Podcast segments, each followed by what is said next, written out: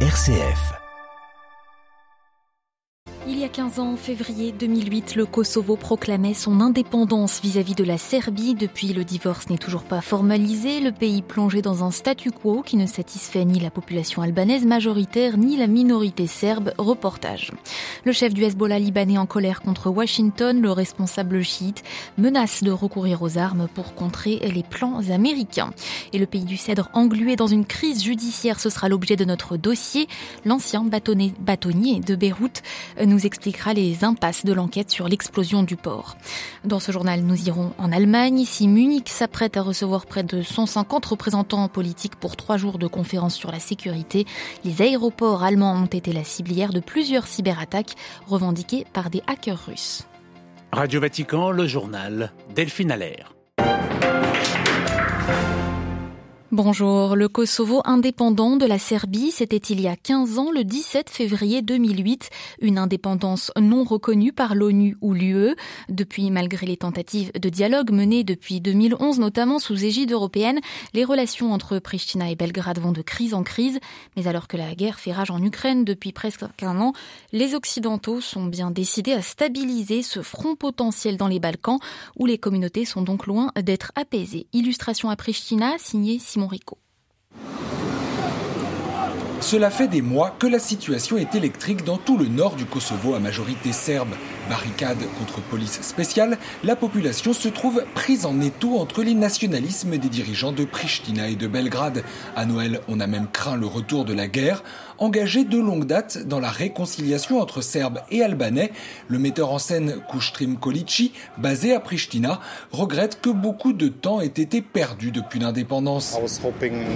J'espérais que certaines questions importantes auraient été clarifiées depuis longtemps. Je pense aux relations intercommunautaires, aux relations entre la Serbie et le Kosovo, ou encore à la mémoire de la guerre. Notre société reste très polarisée, très nationaliste, très radicale. C'est vraiment triste. En ce 15e anniversaire de l'indépendance, le Kosovo retient son souffle. Ces dernières semaines, l'Union européenne et les États-Unis négocient au forceps un accord flou dit de normalisation des relations avec la Serbie. Ce plan vise à stabiliser la région en pleine guerre en Ukraine, mais Pristina et Belgrade avancent à reculons.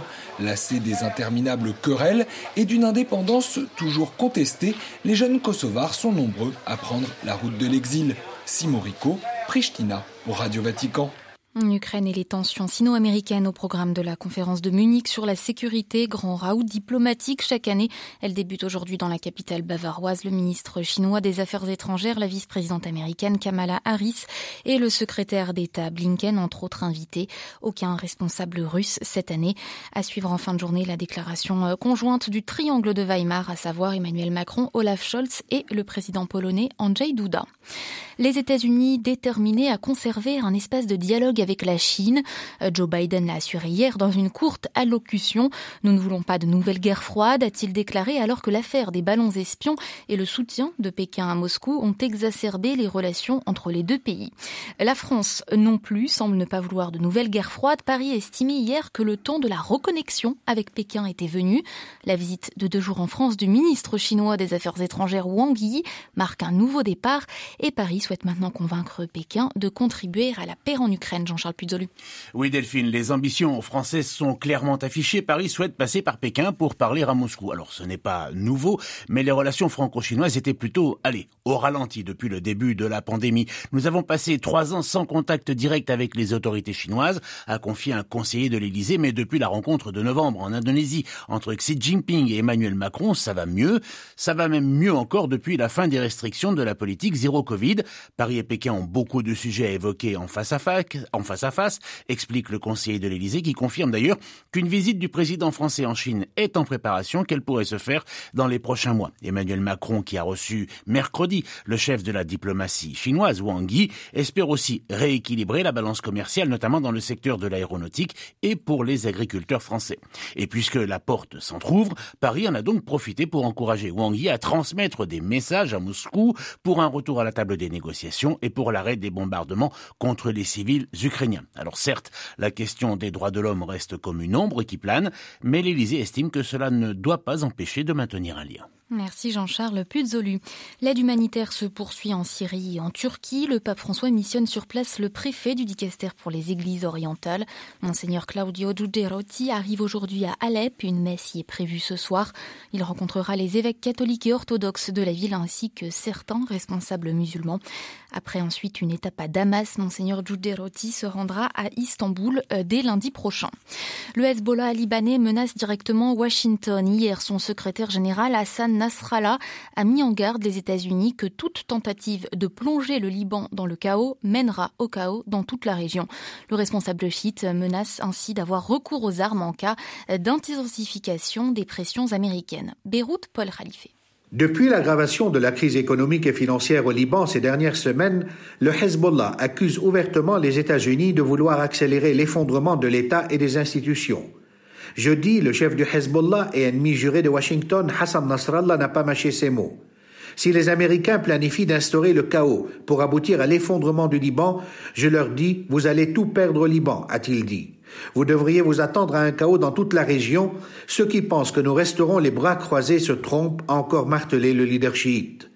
Hassan Nasrallah a clairement menacé de recourir aux armes pour contrer les plans des États-Unis.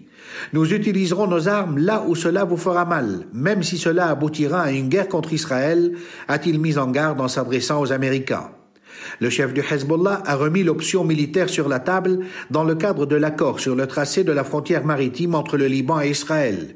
Il a affirmé qu'il n'accepterait pas qu'Israël procède à l'extraction du gaz du gisement de Karish en cas d'atermoiement au sujet de l'exploitation des champs libanais.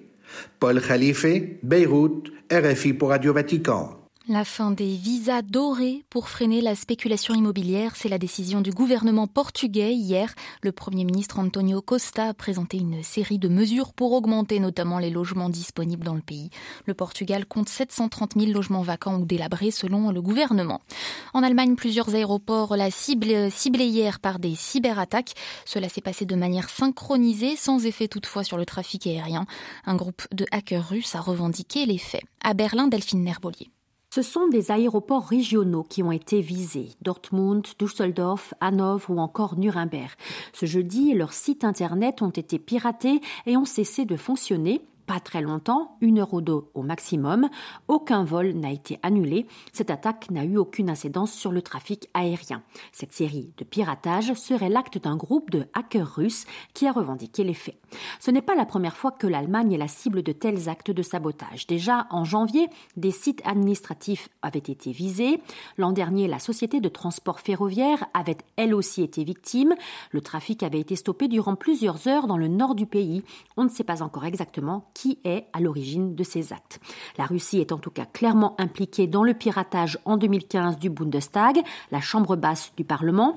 Les services de la chancelière de l'époque, Angela Merkel, et de nombreux députés avaient été touchés. Selon une récente enquête, les pays de l'OTAN sont de plus en plus concernés par les cyberattaques d'origine russe. Leur nombre a augmenté de 300% en deux ans. Berlin, Delphine Herbelier pour Radio Vatican. Le Venezuela et la Colombie réactivent un accord commercial conclu en 2011 mais suspendu pendant quatre ans après la rupture des relations diplomatiques entre Caracas et Bogota. Il va de nouveau entrer en vigueur, c'est ce qu'ont déclaré les deux chefs d'État hier à la frontière entre Ureña et Cucuta. Les deux pays latino-américains se sont rapprochés depuis l'été dernier à l'élection d'un président colombien de gauche en la personne de Gustavo Petro. La Colombie, où près de 30% de la population souffre d'insécurité alimentaire, soit 15 de ses 50 millions d'habitants, selon l'ONU essentiellement dans les grandes villes du fait du chômage, du conflit armé lié au trafic de cocaïne dont la Colombie est plaque tournante et des conséquences économiques de la pandémie.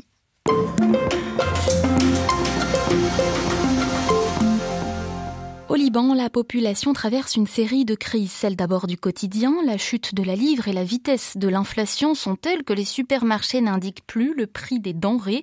Il y a ensuite un autre drame, moins tangible mais tout aussi dangereux, la mise à mal du système judiciaire. Le 4 août 2020, une double explosion faisait 215 morts et plus de 6500 blessés.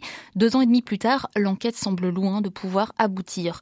Sous pression de la classe politique, un premier magistrat démissionne. Son successeur, le juge Bittard, voit à son tour ses demandes entravées. Le ministère de l'Intérieur lui refuse des interrogatoires.